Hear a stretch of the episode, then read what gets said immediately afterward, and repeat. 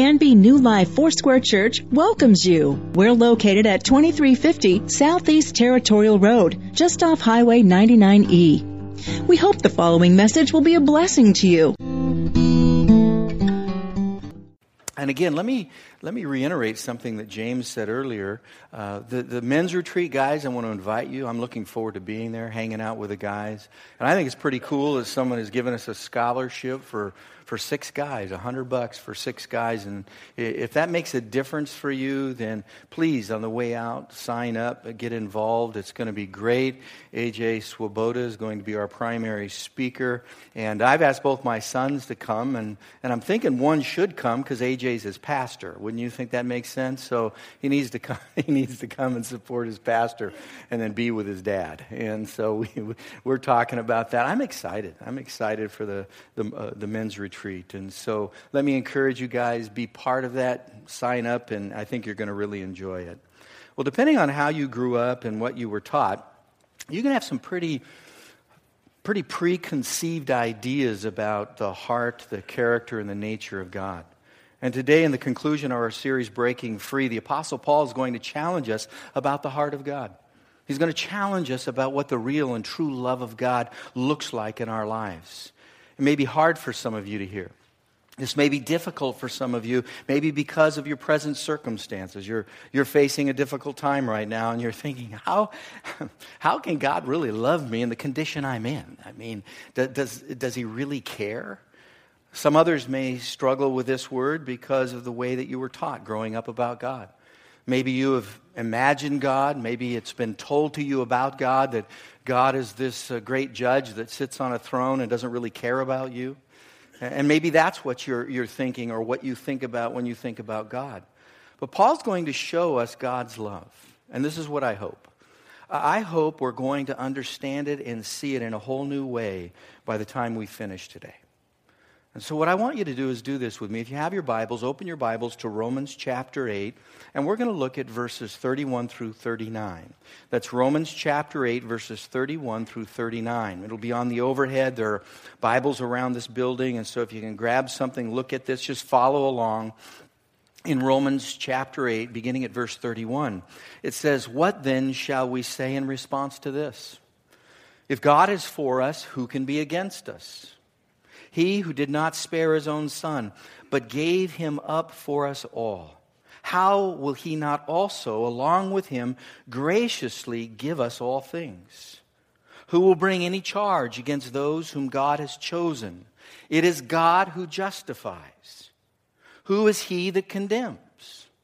Christ Jesus, who died, more than that, who was raised to life, is at the right hand of God and is also interceding for us.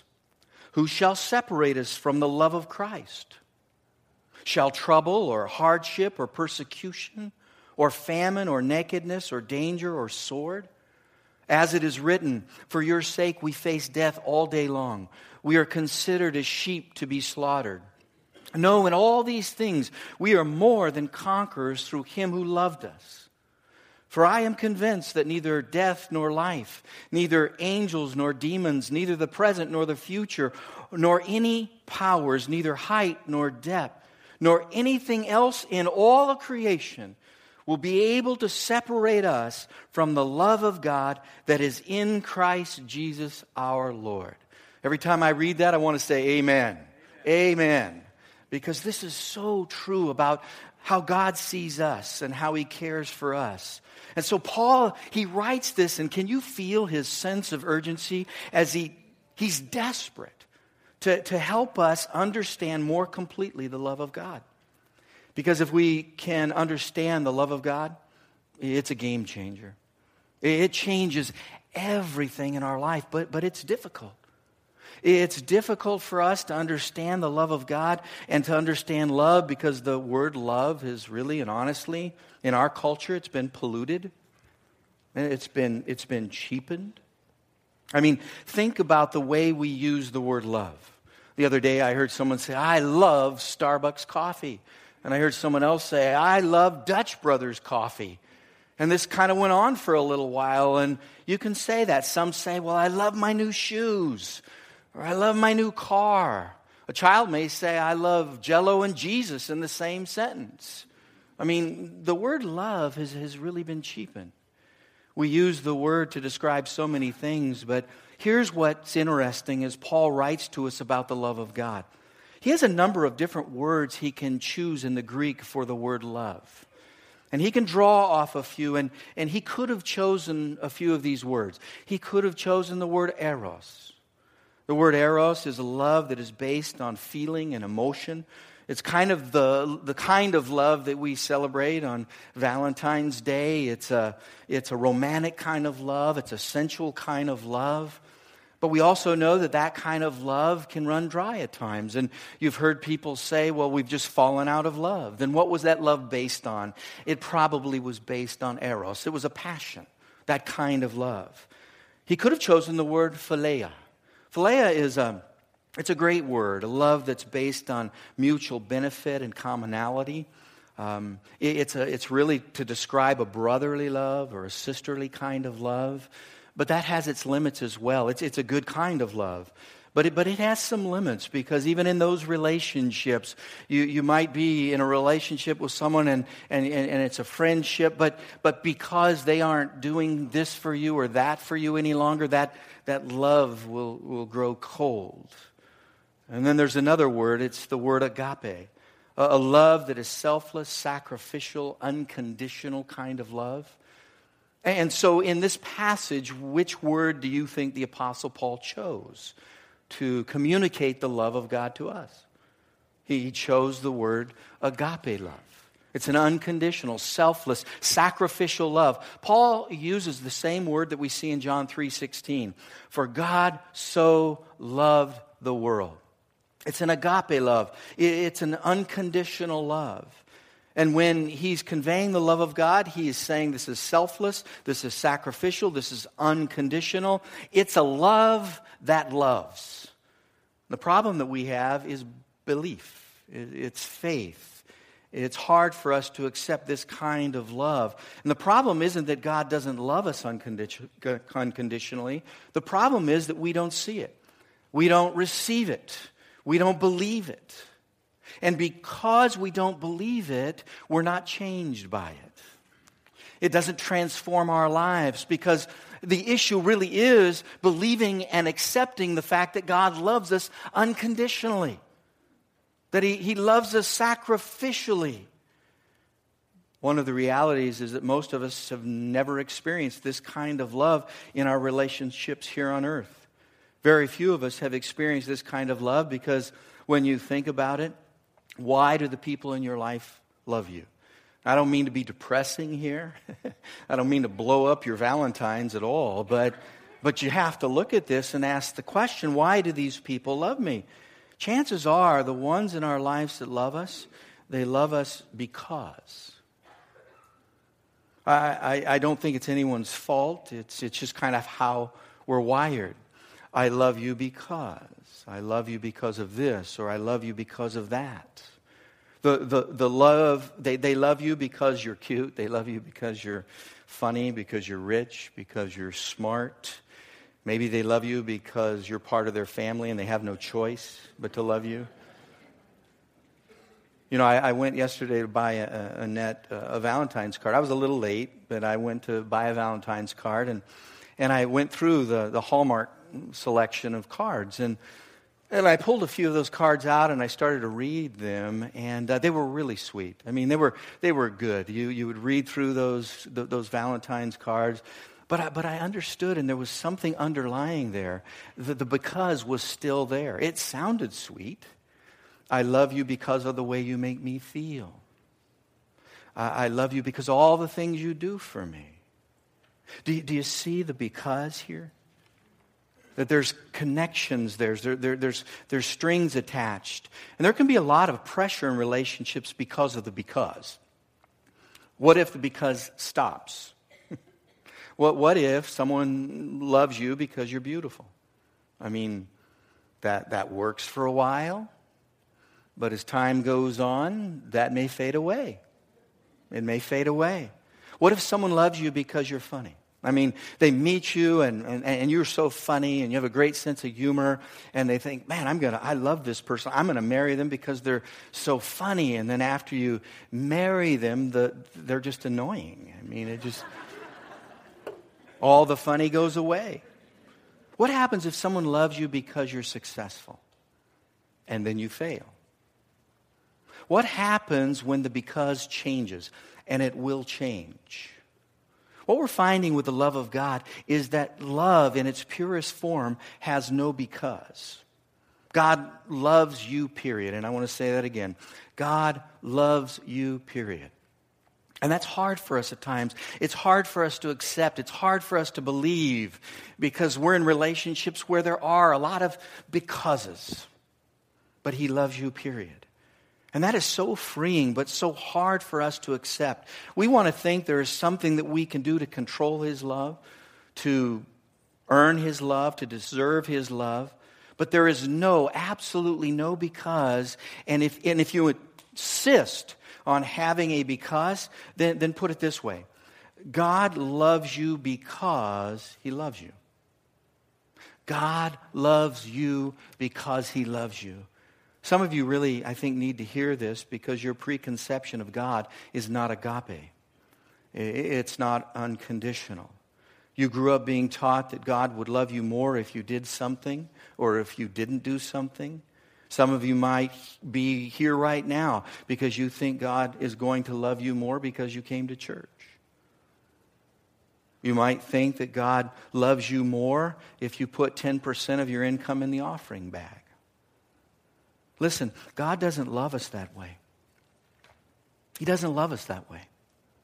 And that's hard for us because we have been exposed to a lot of guilt, a lot of shame, and maybe the way that people have, have communicated God to you, maybe the way they've talked about God to you, whether it's been in a home or in a church, and, and all you see there, all you feel there is, is guilt and shame.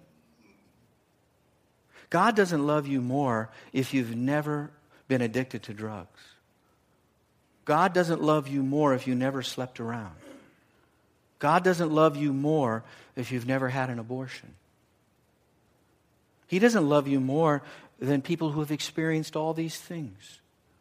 He doesn't love you more because you dress modestly, because you live humbly, because you scored the most points on your team, because you sung a solo, because you're a great leader. These are things that do not determine God's love for you. So here's the reality it's all it's all level in here. This is a level playing field. There's not one person in this room right now who has done something to make God love him or her more than somebody else. This is not how the love of God works. He loves you because he loves you. And I don't know if I don't know if you haven't heard that in a while, you know, just hearing the fact that that, that God loves me and then even saying it. Saying that he, he loves me because he loves me. And so for those that haven't said that or heard that in a while, just repeat it after me. He loves me because he loves me. Say it again. He loves me because he loves me. Something happens, something happens in our heart when we recognize we have a God who loves us with no strings attached. The Apostle Paul wants us to know the freeing power of God's love. And so in verse 31, he says, What then shall we say in response to this? If God is for us, who can be against us? Now look at that phrase again, that, that, that question, who can be against us? Now, when I look at that question, I, I can make up a list. There, there are things and people that may be against me. Maybe it's my health that's against me, or it's your kids that are against you, or your boss is against you, or your finances are, are against you. I mean, you can, you can make a list if you want to. You can write a list down and say, here is all the things that are against me. You make a list, but Paul says this that if God is for us, then who or what can be against us? But he begins with, What shall we say in response to this? And so he's pointing back to what we studied a few weeks ago. He's actually pointing back to verse 28 in Romans chapter 8, where it says, In all things, God works together for good to those who love him and who are called according to his purpose. So, if God works all things together for good, what shall we say in response to this? We say, nothing can be against us because God is for us. Nothing. In other words, when things come against us, what, what does God do? He, he takes those things that come against us and, and it's almost like he rewraps them because he's a redeeming God. And, and what he does is he receives it and he makes it into something for your good. Don't you just love that phrase, God is for us? I mean, when I hear that, uh, there's something that, that, that, that is strengthened in me. There's a confidence, a Holy Spirit confidence that comes that wasn't there before. And if we woke up tomorrow and somehow believe that, that God is for you, that has the power to absolutely change everything in your life. It has the power to change the way that you see God. It has the power to change the way that you see others. It has the power to change the way that you see yourself. That He is a God who is for us. And then verse 32, it says, He who did not spare His own Son, but gave Him up for us all how will he not also, along with him, graciously give us all things? He who did not spare his own son. It's, a, it's, an interesting statement. It's an interesting phrase because it points back to the Old Testament. It actually points back to Genesis chapter 22, verse 12. It goes right back to that statement. This is the exact wording to describe what Abraham did for God by offering his son Isaac. It's the place where God said, Abraham, raise up, rise up early in the morning and take your son, your only son, and go to the place that I will show you. And the Bible says that's exactly what Abraham did. He took his only son. Imagine that. He took his only son and he went out to this place, and in his heart, he was going to sacrifice him because he understood the love of God. He understood his loyalty to God and how much God loved him. And, and this, was, this was really testing that. It's amazing because Paul uses the same language from Genesis 22 which his readers in that day, in the first century, would have certainly made that connection. When they, when they heard that wording, they would have automatically gone back to Genesis 22 12. They would have thought that this is the same language, it's the same words. Paul is saying this is what God has done for us through his son, Jesus Christ. William Barclay puts it this way he says, It's as if Paul is saying Think of the greatest human example in the world of a man's loyalty to God, and God's loyalty to you is just like that. You see, when we think about that story where Abraham is going to sacrifice Isaac, we, we say, and maybe you read it for the first time, you said, this is, this is insane. I mean, I'm a mother, I'm a father, and this is just crazy stuff. I mean, that this, this would happen, that God w- would, would, would do something like this.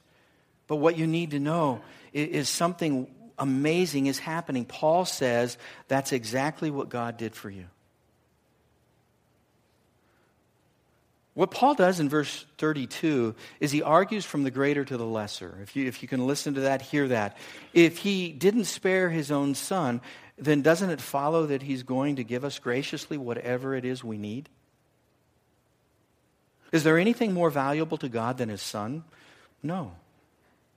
No, there's nothing more valuable.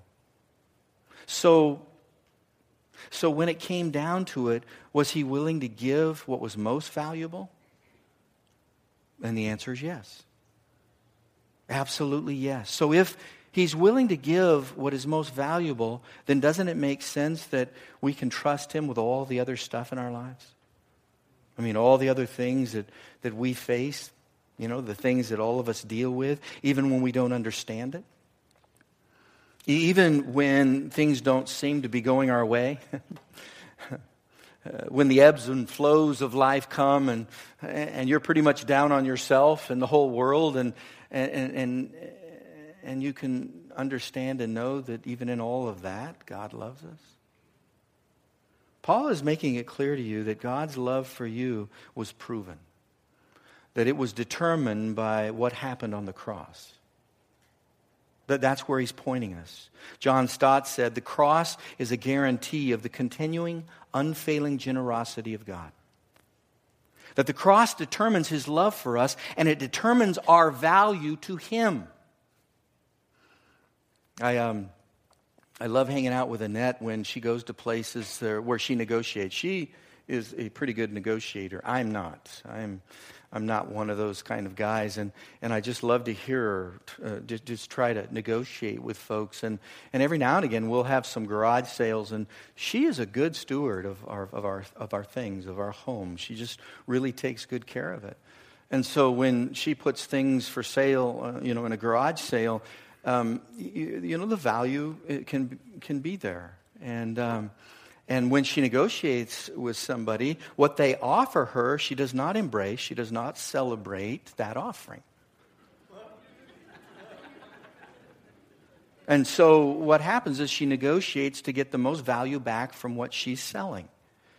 And isn't it interesting that when we're selling something, we factor in very little depreciation? But when we're buying something, we want to factor in the greatest amount of depreciation. So here's the bottom line something is worth as much as someone is willing to pay for it. That's how you determine value. I mean, that, that's how you determine value. So, what's that mean to me? It means that God's love for you, your value, your worth to Him, was forever defined at the cross forever. Listen, if you were to measure how much God loves you, don't look at your circumstances. Don't look at your condition. You want a place to look? Look at the cross. That, that's where your value is determined. It's not your circumstances or your present condition that has determined God's love for you. It's his son's death at the cross. Verse 33 says this Who will bring any charge against those whom God has chosen? It is God who justifies. It is God who makes us right. In Revelation 12:10, Satan is called the accuser, and it goes on a little further and says he is the accuser of God's children. He'll accuse God's children day and night. And I think that he might be doing that to some of you here right now. That he's just accusing you. He's trying to discourage you by making you think that you are not worthy of God's love. Well, truth is, we aren't. That, that's the point. That's the point of, of Romans chapter 8 in this section, this passage. It's not that you have earned God's love or you're worthy of God's love. It's that God is the one who justifies through the atoning work of Jesus Christ that was done on the cross to make you right, to make you righteous before God. And then you look at verse 34, it says, Who is he that condemns? Christ Jesus, who died more than that, who was raised to life, is at the right hand of God and is also interceding for us. Jesus died, he rose again, and it says here that he sits at the right hand of God interceding for us. What does that look like? Well, there's another place in the Bible in Scripture. It's 1 John 2 1 that describes it well for us. It says this My dear children, I write this to you so that you will not sin.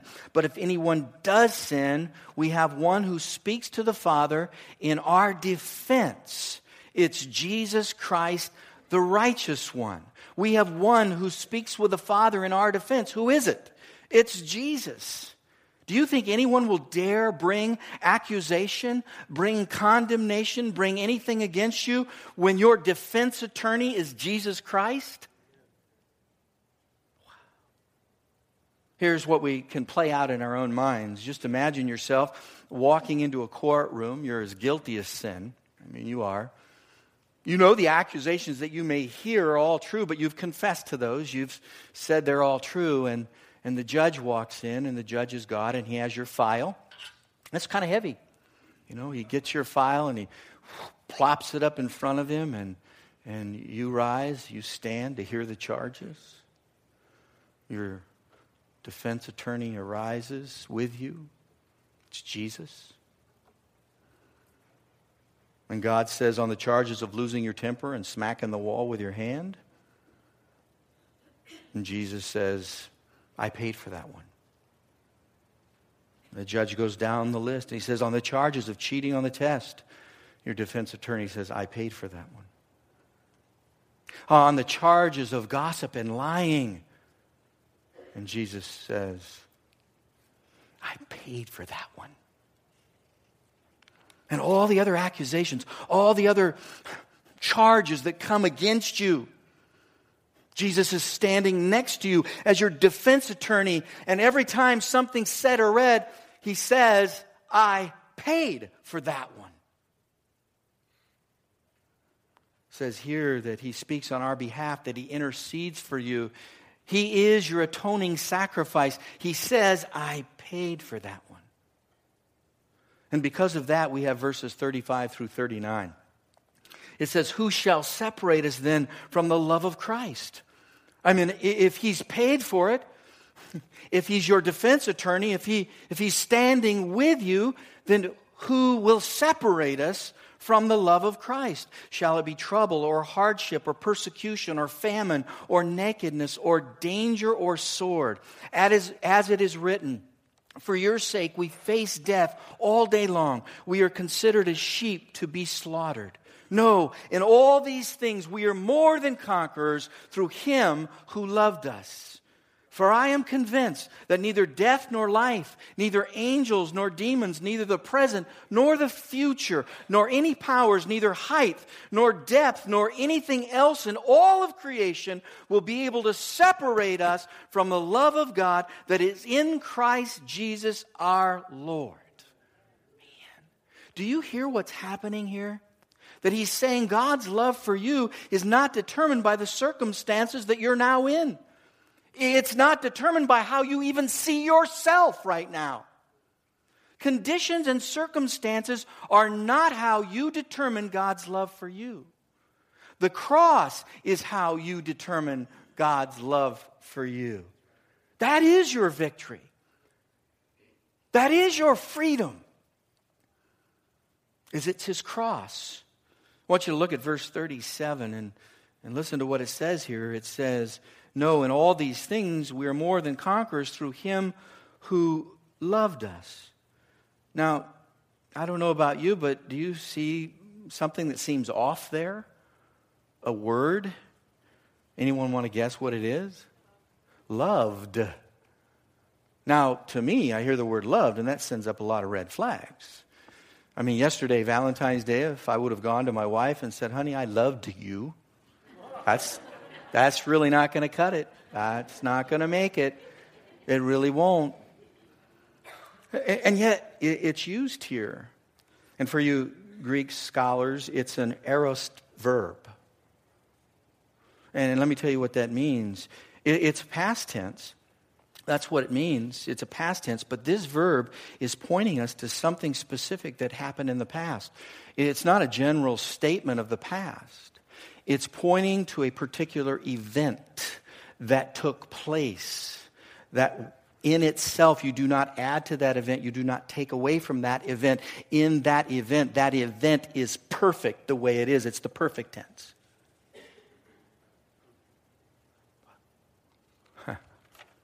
When paul says through him who loved us he's pointing you to something specific He's pointing us to the cross. He's saying, if you want to know how much God loves you, if you really want to know that and understand that, let me point you to a place in time, an event that was perfect, that it stands alone, and there's no other event like that, and it was the life, death, and resurrection of Jesus Christ. That's how he demonstrated his love for you. And you can connect that word love to another word that Jesus spoke on the cross. His last words were the words, it is finished. In the Greek, it's one word. It's the word teleos. Guess what? It is in perfect tense. It is perfect in the way it's an aorist verb. Paul is connecting the two. And Jesus said, It is finished. It is perfect. There is nothing you can do to add or take away. There's nothing you can do to deserve this. There's nothing you can do to earn your way here. It is perfect. It is finished. It is complete. The atoning work of Jesus Christ on the cross is the demonstration of God's love for you. He's pointing us to the cross, and there is the victory for us because of what Jesus did on the cross. That's your victory. That's your freedom. And I know for, for a lot of us, we, we struggle with this. It, it's hard for us to accept that, to believe that. And, and I, I really think this, I, I think that this comes really by the way of the power of God's Holy Spirit. It's, it's inviting that love in your life and say, Lord, I, I don't understand it. I don't get it all together, but, but help me believe. It's the same thing that in Mark chapter 9 in the Gospels, where a father brought his demon possessed son to Jesus and he said, Would you heal my son? Would you help me? Can you do anything? And Jesus looked at him and said, Do you believe? And you know what he said? He had such an honest answer. I think it's the way we should answer today. He says, I do believe, but help me with my unbelief. And what I pray for all of us here is that the lens in which you see the love of God can be very tarnished with unbelief. And that you would just say, Lord, come and clean my lens. I mean, I can just see Jesus just wiping the lens, your perspective. He's cleaning it from the tarnish of unbelief. We say, Lord, we, we believe. We believe.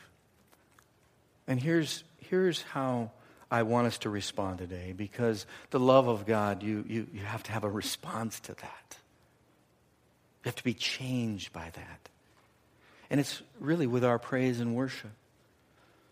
You know, it's one of the, the purest ways, the purest forms to respond to the love of God in your life. To be able to say, God, this is, this is what you've done for me, and I worship you. And I'm asking you to worship God not based on your circumstances today, not based on your feeling, because you, you may have come in here and said, you know, I just really, I just really don't feel like it today. Today really stinks. Know, my circumstances are so bad. See, th- this is what worship is about. Worship is about rising above that to a God who has no conditions attached to you, no becauses. And he just says, I love you because I love you. And that we would worship him that way. And say, Lord, we worship you. We worship you because you love us. And there are no becauses in the way that you love us a love that he's demonstrated on the cross. Let's pray together. And I'm going to invite our worship team to come forward. And Lord, um, today we, we come to you and we're, we're broken. We, uh, we're weak. And, and Lord, what, what we want your Spirit to make clear to us today is that your love for us is, is perfect.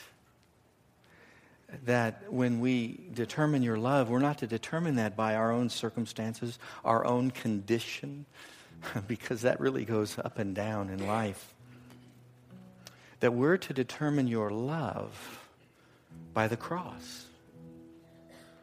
That you have given us a place in time that we can go back to and we can say, here, right here, is the perfect demonstration of your love for us.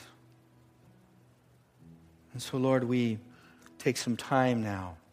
We set some moments aside to rise above the condition we're in, to rise above the feelings that we have, and to be able to say, Lord, thank you for loving us. And when we believe that He truly loves us, agape loves us, it absolutely changes our lives.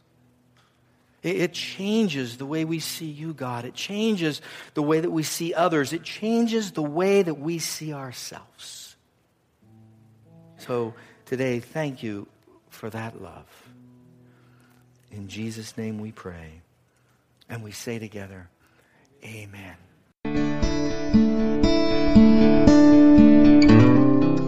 You can contact the church office Tuesday through Thursday from 9 to 5 and Fridays from 9 to 3 at 503-266-4444. Please visit us on the web anytime at canbyfoursquare.com.